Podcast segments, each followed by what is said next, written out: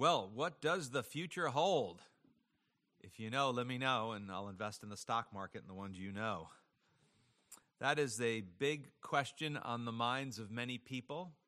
What does the future hold? And the reactions of many people really vary. In Christian circles, a large discussion, although I, I'd have to say I think it's really decreasing now. Many Christians seem to be living more for today than anything else. But a large discussion concerns the future as it pertains to the coming or the return of the Lord Jesus Christ.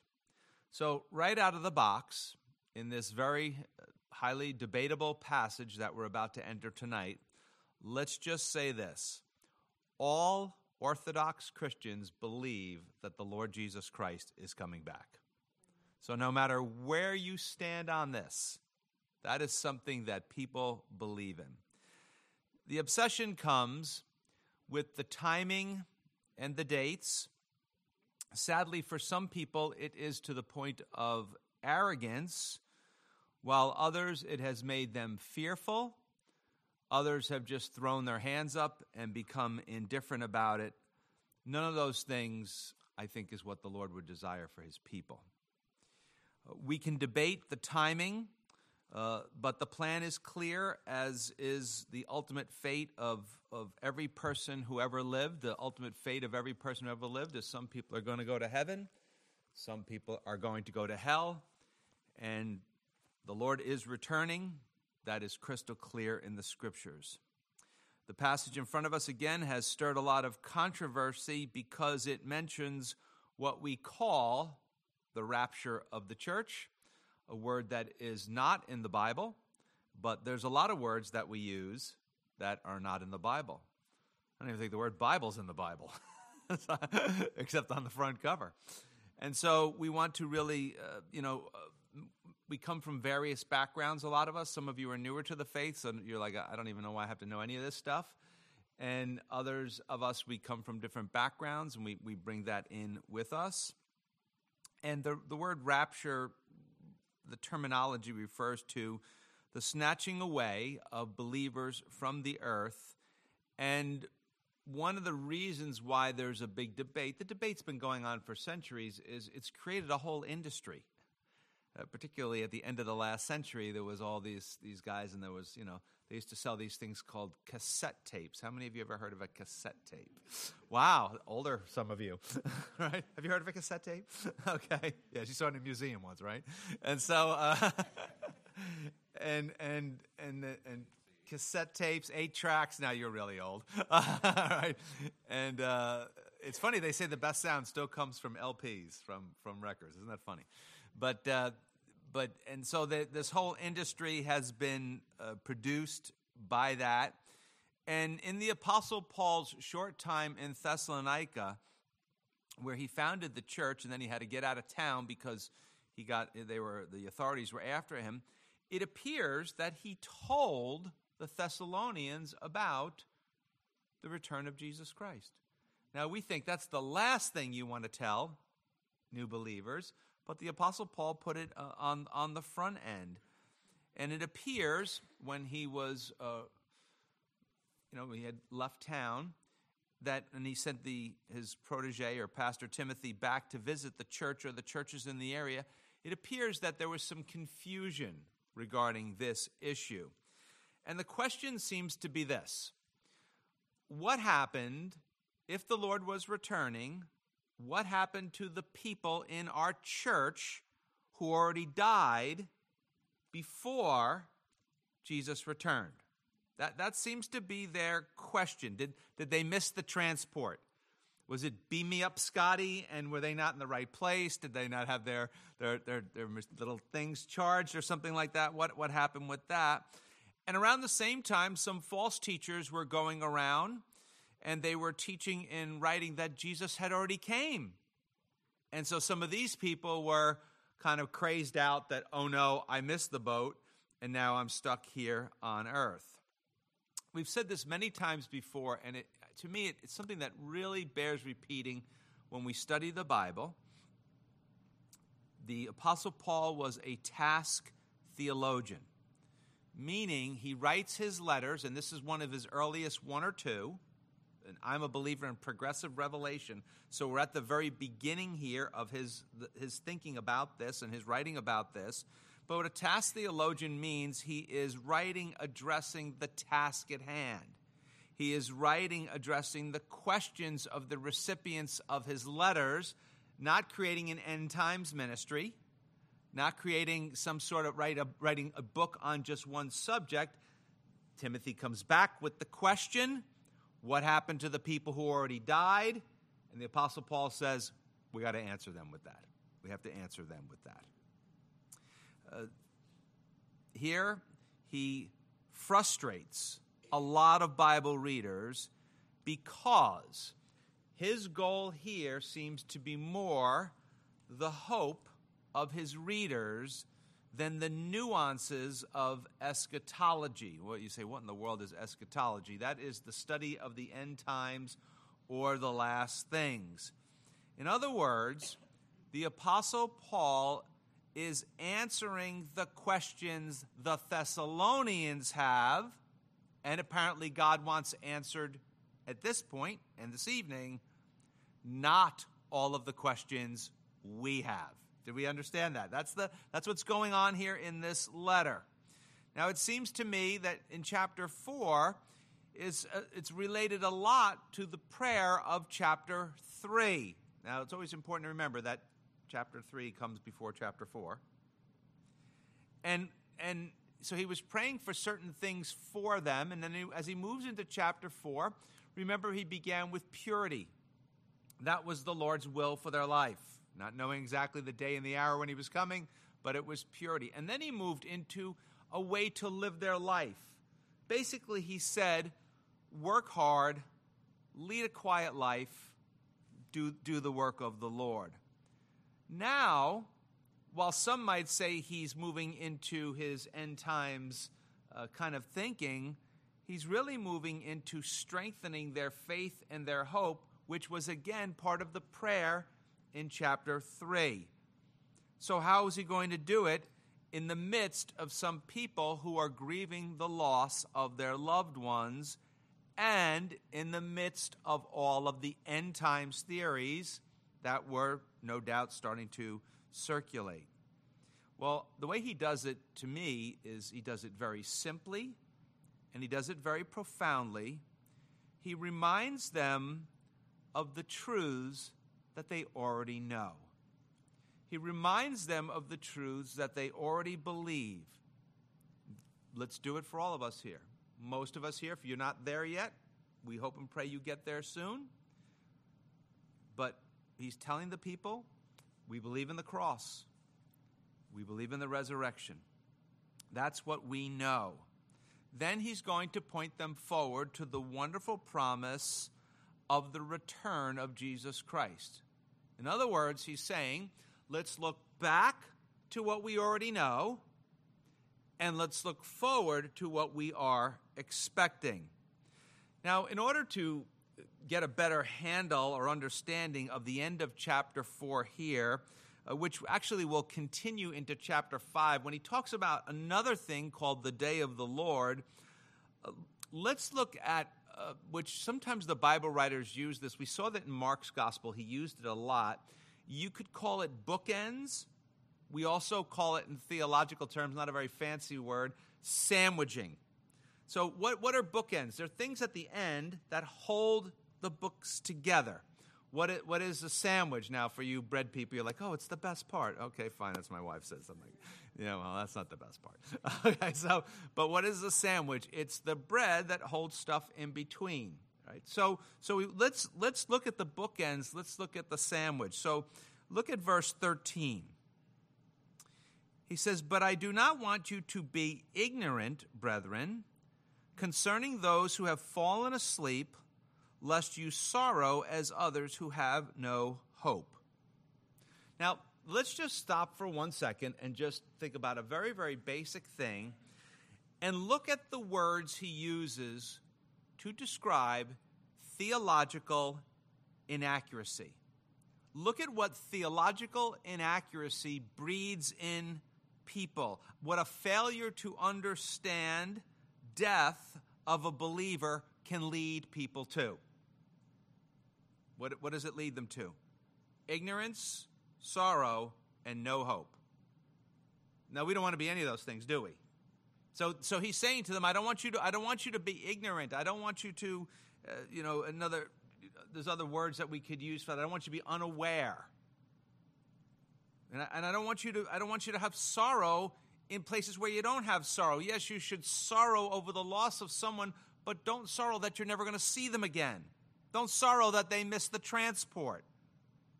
And, and I don't want you to live your life with no hope. I don't want you to be people who think, oh my goodness, they're gone. That's it. They're dead. They're in the ground, and I'm never going to see them again. Now let's jump to the other bookend. Verse 18. Therefore, comfort, another version says, encourage one another with these words. Well, what words? Well, it's the words in between. It's the words of verse 14 through 17, which has caused a lot of controversy among followers of Jesus. Now, this is where it saddens me. How sad is that that the Lord wants his words to comfort and they are creating controversy. So the Lord wants his people to study the Word of God carefully, which is becoming a lost art in our country. And he wants them to be comforted and encouraged. He wants this section to unite his people because he's going to make the case that we are united forever, no matter which view you take. If you put your trust in Jesus Christ, we, we are family. We are united together. this is not something that's going to send people that they have the right view on the timing of Jesus' return. And so, here, very important to see people are sad. They're sad. He's not forming an end times ministry. What is he doing? He's pastoring them, he's being a pastor. That's why after we lost some dear beloved friends, I didn't get up and say, okay, well, got to keep with the schedule, got a schedule to keep, got to keep with Matthew. You know, places to go, things to do, want to get on with it, right? No, you got to stop. I say, let's let's stop for a second. Let's take an inventory. Let's talk about this. Let's let's think about what we're going through, what others are going through. Let's talk about how we talk to people about it. So he's not doing an end times ministry here. He goes from, I don't want you to be in this place of no hope, to, I want you to be comforted. I want you to be encouraged. And so, at least, no matter where I, what I say the rest of the night, will you at least agree with me that's where he wants to take us? That's where he wants to take us. So, let's listen to Pastor Paul, verse 13 again. But I do not want you to be ignorant, again, some versions say uninformed, brethren, Christians, concerning those who have fallen asleep those who have died since I left, died, you know, when you were expecting Jesus to return, lest you sorrow, some versions say grieve, as others who have no hope. Now, 1st and 2nd Thessalonians make it clear that these followers of Jesus thought that Jesus would return in their lifetime. And that has been the predominant thought of almost every generation of Christians since the Lord Jesus ascended into heaven. Now, we could say, well, they're all self centered. Or it could be that something that God has programmed in us. That God wants us to live with an expectancy of his return, not running around with all these theories. Oh, it's never going to get any worse than this. You and I all know it could get a lot worse than this. Could get a lot worse than this. So, so we're not we're not thinking about those kinds of things, but every generation has thought that their generation was the one, and why not? So, so if you think is is this generation, is our generation the one? Is that good or bad? Well, that depends upon what you do with it. If if if you're thinking the Lord could return at any moment, and that's causing you to dig deeper into your faith, causing you to dig deeper into the work of the Lord, causing you to endure trials because you want to be found faithful to the end, if that's causing you to evangelize people, not being some, you know, weirdo, but just telling people the good news of Jesus Christ, that is all good. That is all good. But if you think he's coming back tomorrow and it makes you lazy, that's why I told them go back to work in the last section. If it makes you lazy in work, if it makes you lazy in faith, if it makes you lazy in the work of the Lord, if it makes you indifferent to those people who don't know Jesus Christ, is that good? That's not good at all. In fact, in my opinion, it's sinful. Not only just sinful, that's very sinful. Because that is not the way the Lord wants you to live. And besides the fact, you don't want him to come back if that's the way you're living. Now, when we get to Matthew 24 and 25, we'll see that we'll talk more about the imminent imminent, any moment return of Jesus Christ.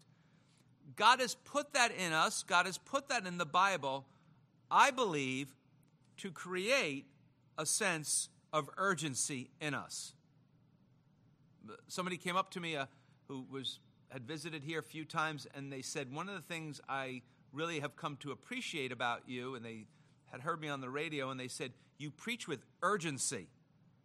And I said, You better believe it. right? Because we're all going to meet the Lord really soon. It could happen in a variety of ways, but we're going to meet him pretty soon. And and it's tough to see and to hear that many followers of Jesus are lazy. We don't have that many of them around here. I, I, get, I think they don't fit in. And they're like, we should probably leave this place. And and they're not about the things of the Lord as they should be. And there's a lot of talk and not a lot of walk. And there's a lot of people like that. Also seems to me that the that the delay in Jesus' return is making a lot of Christians more worldly.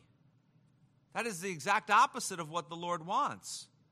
The Lord doesn't want it to make us more worldly. He wants, he wants his, the possibility of his quick return to make us more aware that we have to be about it. That, that we've, got to, we've got to get to it. We don't have long. Now, when the apostle says, I don't want you to be ignorant or I don't want you to be uninformed, what, what, you're like, oh my gosh, what is, he, what is that? That's like that's word ignorant, such a bad word to us. He's basically saying, pay careful attention to what I'm about to say. And he begins by talking about those who have fallen asleep, common term in the ancient word and the word of God for ancient world and the word of God for those who died. Now, to some people, what does it mean when they died? Some people, oh, you're dead and you go in the ground, and that's it. Other people believe in, in reincarnation. Uh, today, a lot of people just say, oh, they're in a better place. I go to a lot of funerals. I, I really, really want, I just, I don't say it, but inside I'm going, so where is that place? to Jehovah's Witness and, and Seventh day Adventists, it means that uh, they go into soul sleep. They're in this unconscious state uh, after they die, but this is not what the scripture teaches. The scripture teaches the eternal consciousness of every person. In other words, both believers and unbelieving people never cease to exist. 1 Corinthians uh, 15 42. I'll, I'll read it twice. So also is the resurrection of the dead. The body is sown in corruption, it is raised in incorruption. Now, this is a promise to believers. So we might say, it says here, so also the resurrection of the dead, the body is sown in corruption. So he could be saying at the very least that, that our, our, our physical body is, if you will, asleep, but spiritually, at the very least, we're, we're not asleep. And, and it's raised in incorruption. So the, the illustration goes something like this You ever take a seed and plant it in the ground? And I don't mean when you're in college and you were growing illegal substances, um, but when you, you put a seed, why are you laughing? but you put a seed and, and it goes in the ground, and let's say you're planting flowers, and a beautiful flower comes up. So your body goes in the ground, if you will, in, in corruption, but it is raised in incorruption. So what goes in the ground is nothing compared to what's going to come out of the ground. But the logical question what about the spirit? Where does it go? 2 Corinthians 5 8 says, For a follower of Jesus, we are confident, yes, well pleased, rather to be absent from the body and to be present with the Lord. So, at the very least, we go in a spiritual state from our body immediately to be with the Lord. So, so when we when we see someone who's laid out in a casket, they're not there. That's just their shell. That's their tent. That's their casing, if you will. That's at the very least. Jesus said this, Luke 23 43, to the thief on the cross Assuredly, I say to you, today you will be with me in paradise. Now, those of you who are a little more theologically minded could get into, could say, well, is it a spiritual body? Um, some people would say they already have their physical bodies because they live out of time. You can sit about that stuff, talk about it at the diner. Don't send me any emails on it because I'm busy. Philippians 1 21 through 23 For me to live is Christ and to die is gain.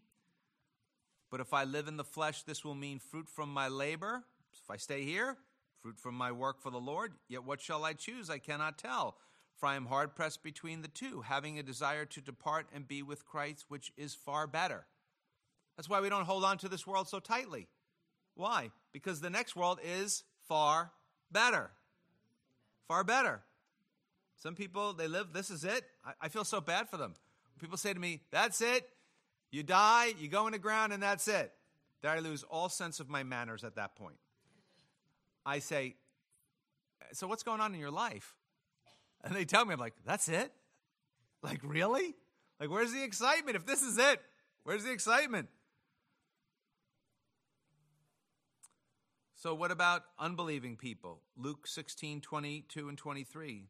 Jesus says, So it was that the beggar died in faith, he was, if you know the story of Lazarus and the rich man, and was carried by the angels to Abraham's bosom. The rich man also died not in faith and was buried, and being in torments in Hades, he lifted up his eyes and saw Abraham afar off and Lazarus in his bosom. So, the apostle is teaching the Thessalonians, and therefore by extension us, that that, that knowing the destination of a follower of Jesus who departs produces hope, not confusion. Now, there's still emotions. Notice he doesn't say we don't sorrow. He doesn't say that. He doesn't say we don't grieve. He says we don't sorrow and grieve as others who have no hope. No hope of what? Eternal life through Jesus Christ. That's what they don't have the hope of. But he, he leaves room for grieving. We still grieve, but not hopelessly because of the resurrection from the dead. Now, when people say to you, if you weren't here two Sundays ago, you could listen to it online or get a copy of these things called CDs um, free of charge. When people say to you, when, when you lose a loved one, uh, hey, listen, when a believing person dies or passes, you shouldn't grieve uh, my suggestion to you is to ignore them and walk away. No sense in talking to that person. Why would you talk to that person?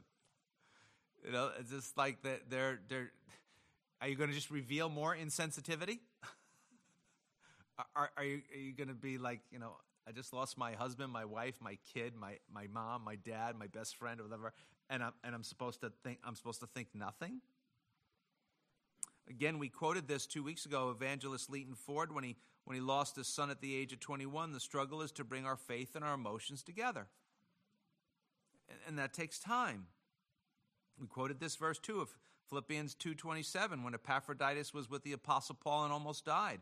For indeed he was sick almost unto death, but God had mercy on him, and not only on him, but on me also, lest I should have sorrow upon sorrow. So if he died, the Apostle Paul said, I was about to have sorrow upon sorrow. What, what would, would, would you think he would walk up to you and go, Oh, listen, he went to heaven. Why are you grieving? No, he, he wouldn't think that at all. You see, here's the thing bad theology produces bad information.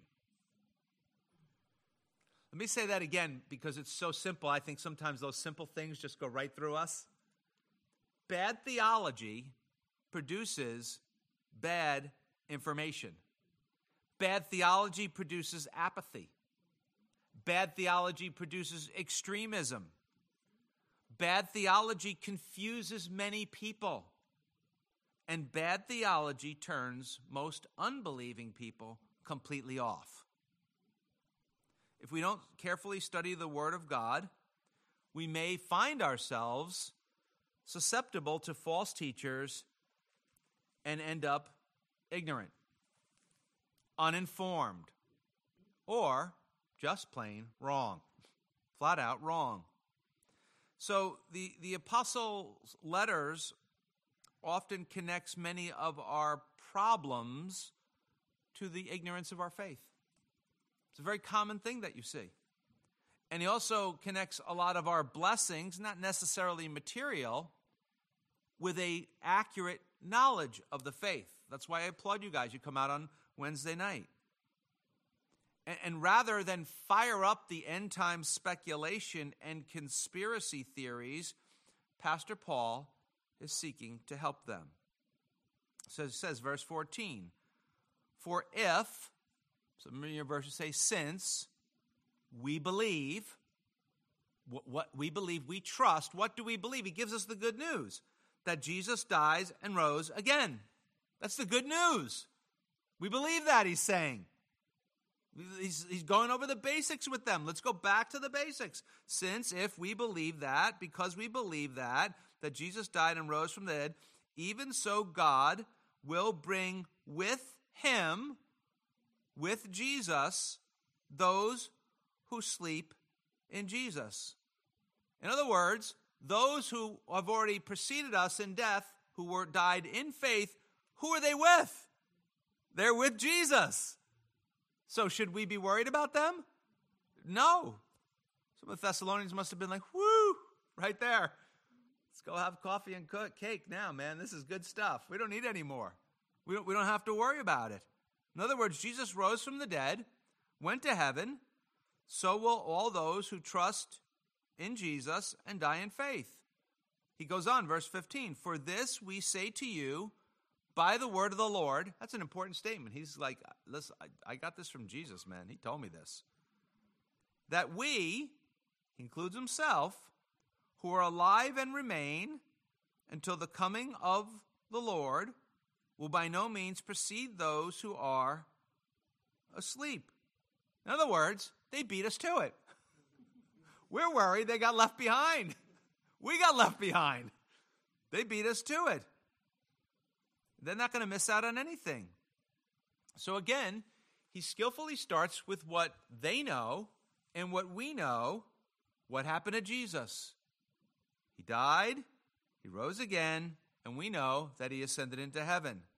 The same will be true, he's saying, for those who turn to him and put their trust in him. A truth we need to be reminded of over and over again and not yawn at. Oh, yeah, yeah, we're going to heaven. Oh, yeah, yeah, we're going to heaven. Some of you don't look too thrilled about that. like, yeah, but I still got to go to work tomorrow. Maybe not. Maybe not. We don't know. Now, one thing I notice about the Apostle Paul, he's like the energizer bunny of Christians, is, is that it's one thing that seemed to keep him going was he never lost his wonder of the cross and the resurrection. That is so critical to making it in the Christian life. That is so critical to being motivated by grace to serve God. That is so critical to constantly keeping in front of you the forgiveness of sins and eternal life because of the cross and resurrection of Jesus Christ. Because other than that, you're just like, well, I hope, you know, I, I hope I'm going to make it. But, but, but the Apostle Paul, it's a certainty of the facts that the, that the promises of God are backed up with proof. That Jesus came, he did all those miracles, and if that wasn't enough, he died on the cross, he rose from the dead, and 500 people saw him. Apostle Paul said, You can go ask a lot of them. A lot of them are still alive. And so he backed it up with proof. So here's the apostles' logic if God was faithful to raise Jesus from the dead as he promised, he will be faithful to raise all those that are in Jesus too. You can count on it. So, our hope, our certainty, is in the resurrection of Jesus Christ and God's ability and faithfulness to keep his promises to followers of Jesus. That's what it's in. Uh, my, my hope, you know, is that Jesus Christ rose from the dead and will do the same for us. Now, interesting thing about Jesus, Jesus' death is not referred to as sleep. That, that's a nice thing for us. We sort of like go, Boop. oh, here I am. Wow, look where I am. No, no, Jesus actually endured death. He actually endured the separation from his heavenly Father. My God, my God, why have you forsaken me? So all those who put their trust in Jesus will never have to endure that separation. Never have to. Do you ever put your trust in Jesus, then that separation is going to be something that you're going to experience. That's serious stuff. That's that's that, that's cause for concern for sure. It's because of the death of Jesus Christ, those who trust in him only experience sleep in the sense of they close their eyes and they immediately wake up in the presence of God. Therefore, the apostles teaching them there is nothing to worry about about those who died in Christ. Now, those who didn't die in Christ, what do we do? We have no other choice other than to commit them to a just, holy, and good God. We have no other choice than to say, you know what? We don't know what happened in the final moments of their life. We, we, we don't know. But we know God is good. We know that people are not going to object to the, nobody's going to be like, oh, I object to the ruling. You know, I object. That's not going to happen. Overruled. This also gives us great confidence of the future to all here in verse 14 who believe. To all of us who have a response of faith and trust to the good news that Jesus died and Jesus rose from the dead. Now, skeptics say, well, it appears that the Apostle Paul thought that Jesus would come in his lifetime. Sounds like he did. Sounds like he did. He says we, he identifies with the Bible readers. But that's what they taught. They taught that Jesus and the apostles taught not that he was coming back in their lifetime. They taught they thought he was com- they taught he was coming quickly. Talk to any uh, those of you who are younger, talk to people a little bit older and they'll go, "I was your age yesterday." yesterday. I always tease Pam. I always say, you know, when you walk in a room, I feel like a junior high boy still. right? She's like, you remember what that feels like? I go, like it was yesterday. and so, and so, all this kind of stuff can happen very, very quickly. 2 Corinthians 4:14 he says the apostle says knowing that he who raised us up raised up the Lord Jesus will also raise us up with Jesus. Notice with Jesus. Once again we will be with a person and will present us with you. So the great hope is the resurrection. And as we move into the next section, the great hope is the coming of the Lord Jesus again. So, verse 16 and 17 take us into the controversy. Now, let's stop right for one second. And remember, no matter where you come down on this, or you might not come down on this at all, no matter where you come down, what was the purpose of the passage? Comfort encouragement. That, that's how he ends it. He moves into another subject in chapter 5. So that's the that's how he that's how that's the end of it. He says for the Lord verse 16 for the Lord himself will descend from heaven with a shout with the voice of an archangel and with the trumpet of God and the dead in Christ will rise first. Then we who are alive and remain shall be caught up that is the Latin word for rapture, rapto, together with them in the clouds to meet the Lord in the air. End result, and thus we shall always be with the Lord. Now, this is something that will rub a billion people the wrong way, so that's fine. If I don't do that once in a while, I don't feel like I preach the gospel. Um, if we believe the Word of God, we must admit the meaning of this text is not in question. Our interpretation is. Okay? So the meaning is not in question. Our interpretation is. The, the term caught up means to seize, to snatch away. Uh, you know, hanging out with my grandson the other day, and I kept rapturing him, right? right? You get into something, and I'm like, yeah, come here, right? And, uh, you know, like trying to do stuff and, and break stuff and all that kind of stuff. So I was rapturing him. One of the things that you, if you live around here, you, you, every once in a while you'll see some little animal running around, and all of a sudden a bird comes, snatches them up. And, and the idea is that, a, that a, it's a force that cannot be resisted. That's the idea of the terminology here. So it's unmistakable that Christ's sudden return, he's talking about those that are, are in Christ. The Christ's sudden return for his church is what we see here, and that is very important. But again, I want to repeat it again, also unmistakable. Regardless of whatever interpretation or view you take, the purpose is comfort, encouragement. He's trying to comfort them, not in necessarily getting all of the details right, but in the place he's going to take us in a couple minutes. Now, if we argue, and I'm all for the discussion on this, I'm all for the debate on this when, it, when, it, when it's done in a civil manner, because people who debate such things are well informed Christians. They are, they are brothers, they are sisters. They should not be arrogant with each other, they should not be demeaning with each other. There's absolutely no cause for that at all. And, and, and so, whatever position they take, right, or if we discount this, you know, being caught up, this rapture, if we, if, we, if we do all of those things, I believe we've lost the meaning of the text. It's important to realize the Apostle Paul here is not writing so we would know the timing of every end times event. So let's just find the points where we think we can all agree. You know, churches split over this stuff.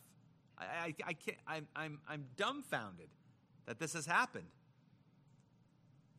Let's, how can we agree? Jesus himself is coming again for his church. I don't think you could read that and not think that's true. Jesus is coming again for his church. The dead will not miss out, those who died in Christ, and we should look forward to it. I think most of us could say we could, no matter what position you take, we could agree on that. The debate centers on when Jesus will come and if it will be in one stage or two. Now, here's where I really get myself into trouble. Um, I'm not so sure he answers that here. I personally think it's a two stage thing. But first he comes for his church, then he comes in judgment. But I'm not so sure those are answered here. Maybe part one is answered here, not necessarily part two. He says again, verse 16 For the Lord himself, Jesus himself personally, will descend from heaven. He's saying Jesus is coming back. Now, almost all of the books of the New Testament uh, refer to the certainty of the return of Jesus Christ. Some Bible scholars say it could be in the New Testament as much as one out of every 30 verses have some either direct reference or shadowy reference to the return of Jesus Christ. Some Bible scholars say that the second coming of Jesus Christ, and again, it can be one, two, one phase or two phase, that the second coming of Jesus Christ is mentioned eight times more than the first coming.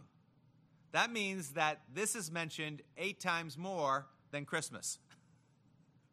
Boy, how that would sink our economy. Why? I think the reason is So, followers of Jesus would be joyfully expecting his return, would be anticipating it, would be, would be looking forward to it. But as we've seen many times before, and we saw last time we were together in this section, it's not a passive waiting. We are to be motivated by grace to love and serve the returning king. So, once again, the Thessalonian church question about the dead does seem to indicate that they believed that the return of Jesus would be sudden. They were like, you know, what's going to happen? He's going to come and we're out of there and he's going to come. So let's continue with verse 16.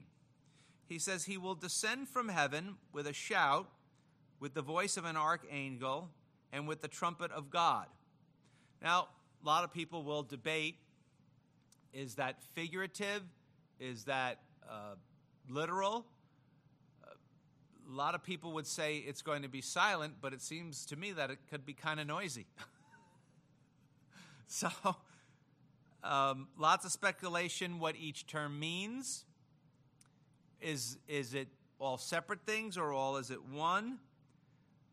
To me, I, I, I try to just make it as, as simple as I can.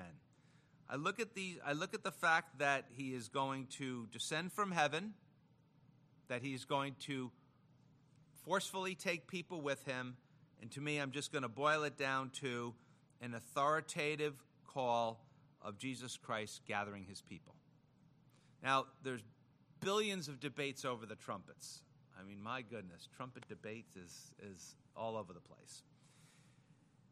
So Sometimes it means war. In the book of Revelation, there's seven trumpets, so some people think it's the last trumpet.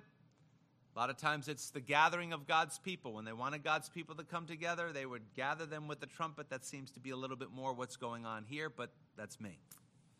Verse 16 ends, he says, And the dead in Christ will rise first. Now, don't worry about them. They're, they're not going to miss it. What's important is that you are in Christ. That's what's important. That's all we can do about any of us that are here tonight or listening, however you're listening. And you become in Christ, you will be dead in Christ, you will rise in Christ if you put your trust in Jesus instead of yourself, in his life, death, and resurrection instead of your good works. 1 Corinthians 15, 51, and 52. Behold, I tell you a mystery. Now, mystery in the Bible is not something we don't know, it's something that previously we didn't know, but now is being revealed. We shall not all sleep. We're not all going to sleep. We're not all going to die, but we shall be changed in a moment, in the twinkling of an eye, at the last trumpet. See, more trumpet talk. For the trumpet will sound, and the dead will be raised incorruptible and we shall be changed. To me, seems like the last event. Seems like the same event that's going on here in, in 1 Thessalonians chapter 4. Other people feel differently. So, how will this happen? Uh, people have been debating this for centuries. And, and sadly, to me, for a lot of people, the debate has taken away the joy of the Lord's return. So I, I have a position. You're telling me like, do you have a position? I have a position. I will state my position. And, and if your position is different, that's okay. You are my brother. You are my sister. If you've put your trust in Jesus Christ, I promise not to gloat when we get to heaven that I was right and you were wrong. but, the, but the point is that together, regardless of what our position on timing is, we can come together and rejoice in the coming of the Lord. Leon Morris, the Australian New Testament Bible scholar who wrote in the 1950s, from the 1950s to the 1990s, who takes a different position than I am, and he's a much smarter guy than me, wrote this There are many things we would like to know, but the Bible was not written to satisfy our curiosity. Hmm, imagine that. Rather, is intended to help us in our Christian lives.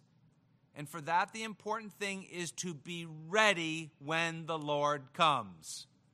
That's the important thing, to be ready when the Lord comes. So let me ask you a question Are you ready? Are you ready? The three of you are. the rest of you, oh well. Right. Now, why is this so important? Why, why, why is this so important?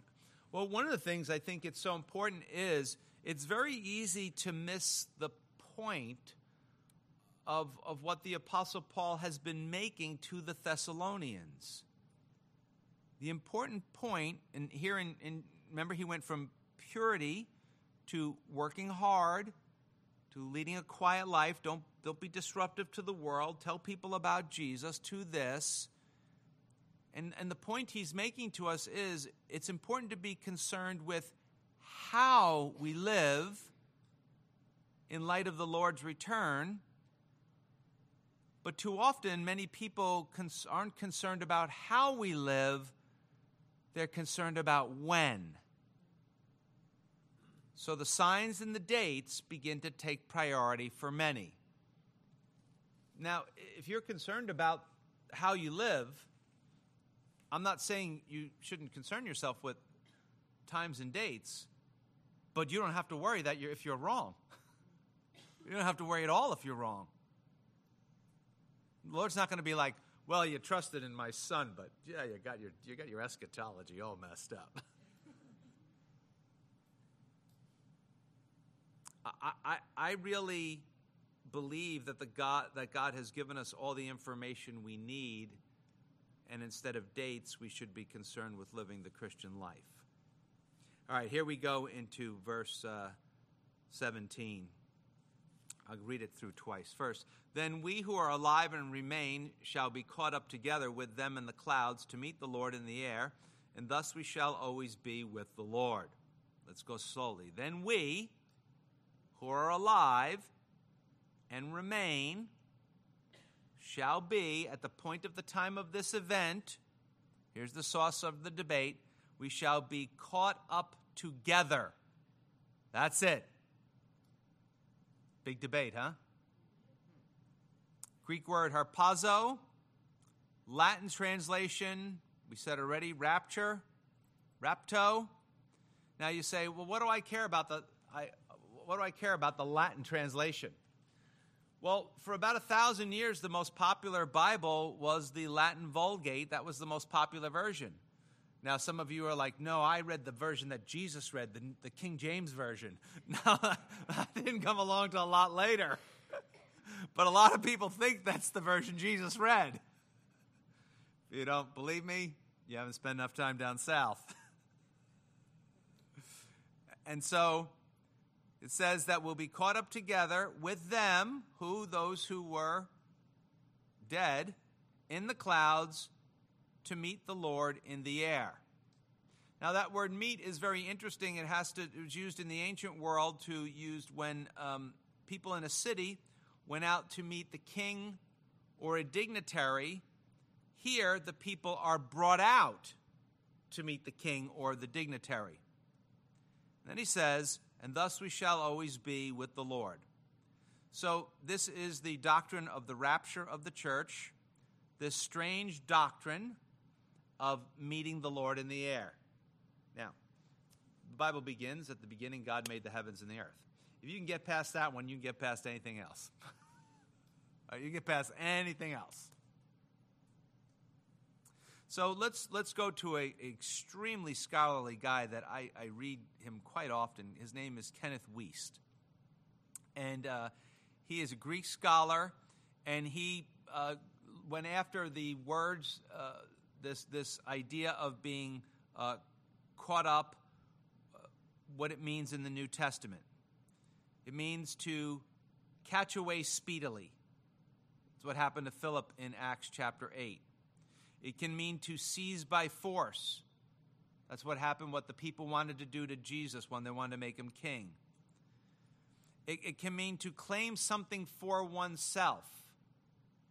It's Jesus claims the church as his bride. It could mean to move to a new place. That's what the Apostle Paul is talking in 2 Corinthians absent from the body, present with the Lord. It could mean to rescue from danger. Acts 23, the Apostle Paul was taken by force from the crowds uh, to safety. In the Old Testament, we see uh, two guys, Enoch and Elijah. They were caught up. Jesus himself ascended into heaven. Hebrews 11:5 says this, "By faith Enoch was taken away so that he did not see death and was not found because God had taken him. For before he was taken, he had this testimony that he pleased God." So we believe it because it's in the Bible. Again, the debate for most Bible scholars, most, not all, but most, is not the reality of the rapture, but the timing of it. It's not the reality that the Lord is coming for his people, but when is he coming? Now, now we get into some real confusing stuff. So, hope you had your extra coffee or something like that. Take a swig if you got it. The issue, in many ways, is related to what we call the Great Tribulation.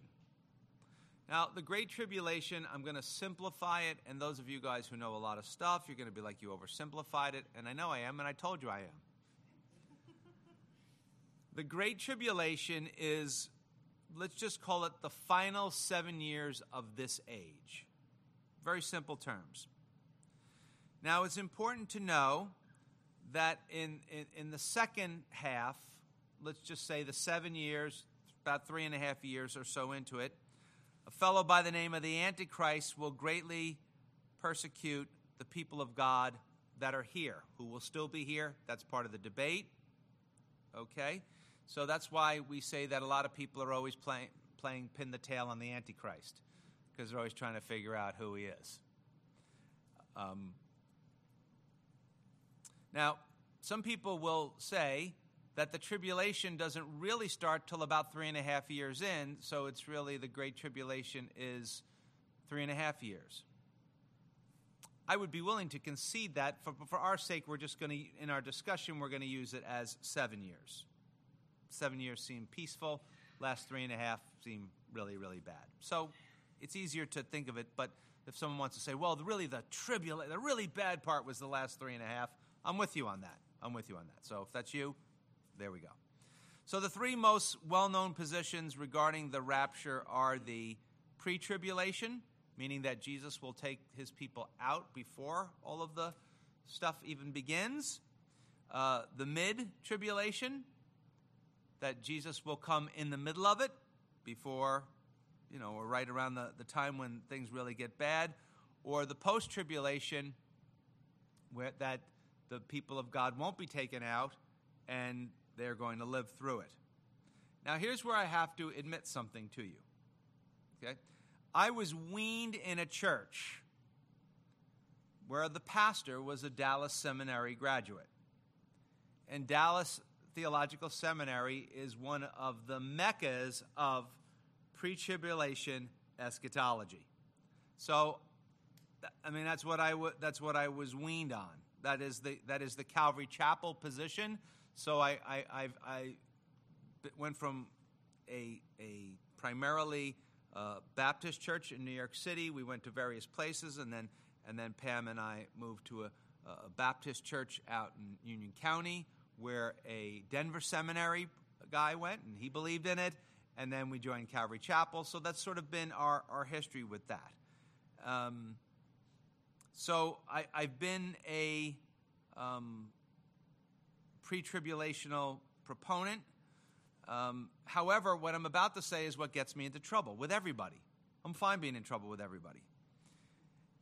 And I will say this I appreciate the passion and the well thought out positions of my Christian, Christ loving brothers and sisters who take the other positions and I've read them all.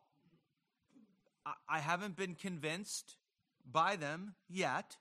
Maybe I will be. I don't know, but I haven't been convinced. But but but I love them. I love those people. They're my brothers and sisters. And, and, and I'm not saying it's not important, but I am saying it's more important that I love them than I call them heretics for having a different position on the end times. And again, I know I get myself in trouble with a lot of people when I say stuff like that. But but but I, I don't think that way. Personally, I am much more concerned about the man-centered, watered-down gospel that's being preached in the American church that people among people who could care less about the end of the age. That that that concerns me a lot more. I am much more concerned about the uncharitable position that a lot of people take when people feel differently about things on secondary issues. That, that, that things that are not going to keep you out of heaven. So, so I believe in baptism by immersion. Okay? I do. I believe in believers' baptism. I don't, I don't believe in baptizing babies. I understand why people do it, but I don't. But when someone says we symbolically baptize babies, that's fine. I'm fine with that. That's what you do. That's what you do. I get it. I get it. I don't agree with you. You don't agree with me. But still, we believe in the gospel. But when somebody crosses the line and says, that's the way you go to heaven, now we got a problem. Now I have a big problem with them on that. Now, now that's not, we're not, now we're not talking about the same thing. Now we're not talking about being saved by grace.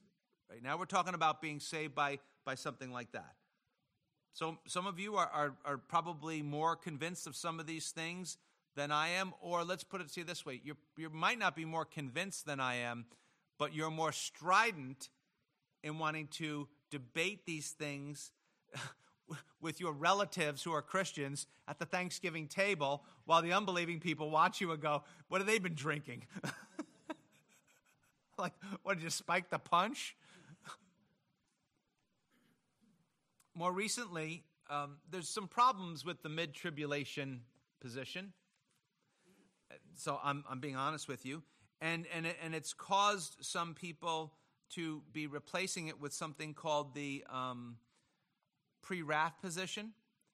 And in the pre wrath position, they're going to uh, meet the Antichrist, but they're going to be taken out before God's wrath. Um, so instead of the rapture occurring in the middle of the tribulation, it occurs again prior before God pouring out his wrath in the day of the Lord, sometime in the second half. So, in the pre tribulation, the mid tribulation, and the pre wrath, it is a two stage event. What, you say, why do you, what, do you, what do you mean by that? Christ comes for the church, and the church goes to him. They meet in the air. And then at another point in time, Christ comes back and actually lands on earth. And then things really begin to change. So, in, in most of the positions, that's the belief that they take. It's a two stage event. In the post event, it is all one thing. Now, I appreciate the scholarship. I'm terrified at the thought. like I don't want to be here for it. so so that doesn't make that doesn't make the theology of it right, but I certainly don't want to be here for it. And I don't certainly don't see Paul saying, "Oh, you think this is bad now? It's going to get a lot worse." So forget about the comfort and encouragement. So throughout history, different views have won the day. Not essential to salvation, but it is important. To me, the most important thing in 1 Thessalonians chapter 4 is this statement at the end of verse 17. We got verse 17 again? Look at the very end. And thus we shall always be with the Lord. That to me is the most important thing. Every view believes that. That no matter what somebody's view is, we can come to the agreement on that. Everybody believes that. It is irreversible. Nothing can separate us from the love of God. Nothing can separate us from one another. So if a, if a, a pre trib brother and a pre wrath sister get married, right? They can still both go to heaven. It's okay. It's okay. And this is guaranteed because it's signed in the blood of Jesus Christ shed at the cross and because of the resurrection of Jesus Christ. It's a certainty in a world of uncertainty. So, why, why does Paul want them to know this? Why does Paul want them to be certain of the fact that the Lord is coming and we shall always be with him? Well, let's look at the negative. What does uncertainty do to our faith? What does uncertainty do to our hope? What does uncertainty do to our joy? But the certainty of always being with the Lord gives us hope and joy. There's an old baseball illustration regarding the end times, and it goes something like this um, You step up to the plate, and, and you're expecting the pitcher to throw a fastball. So you have your view on the end times, you're expecting the Lord to throw a fastball, and if he throws a curve, what are you going to do? Not swing the bat? and so and so we want to be certain that the Lord is returning and we will always be with him. Dare I say that this certainty of we shall always be with the Lord is the point of these verses. Why? Because this was what they were worried about. This was what he was addressing. And he's giving them great hope in death. The, the Apostle Paul gives great hope for those who have died before us in Christ. And interesting, he says, we will be caught up together with them. Verse 18, he says, Therefore, comfort or encourage one another with these words. Don't fight. Don't argue. You can, you can vigorously debate, but you don't have to divide. Don't be afraid. Be excited. See, he began this section with uncertainty, and he ends with comfort. And he did it in six verses. And people have been arguing about this playing thing for 2,000 years. Are there other places where it seems more clear? It is. And, and a lot of it depends upon the way you approach the Bible, how much of it you take literally, literal intent, um, how much of you take allegorically, symbolically. It's it's a whole different thing. But certainly, he is not writing here to cause an argument in the Thessalonian church. No, he's, he's, he's trying to calm their hearts. He's trying to teach them and us that the Word of God has the final say when it comes to death.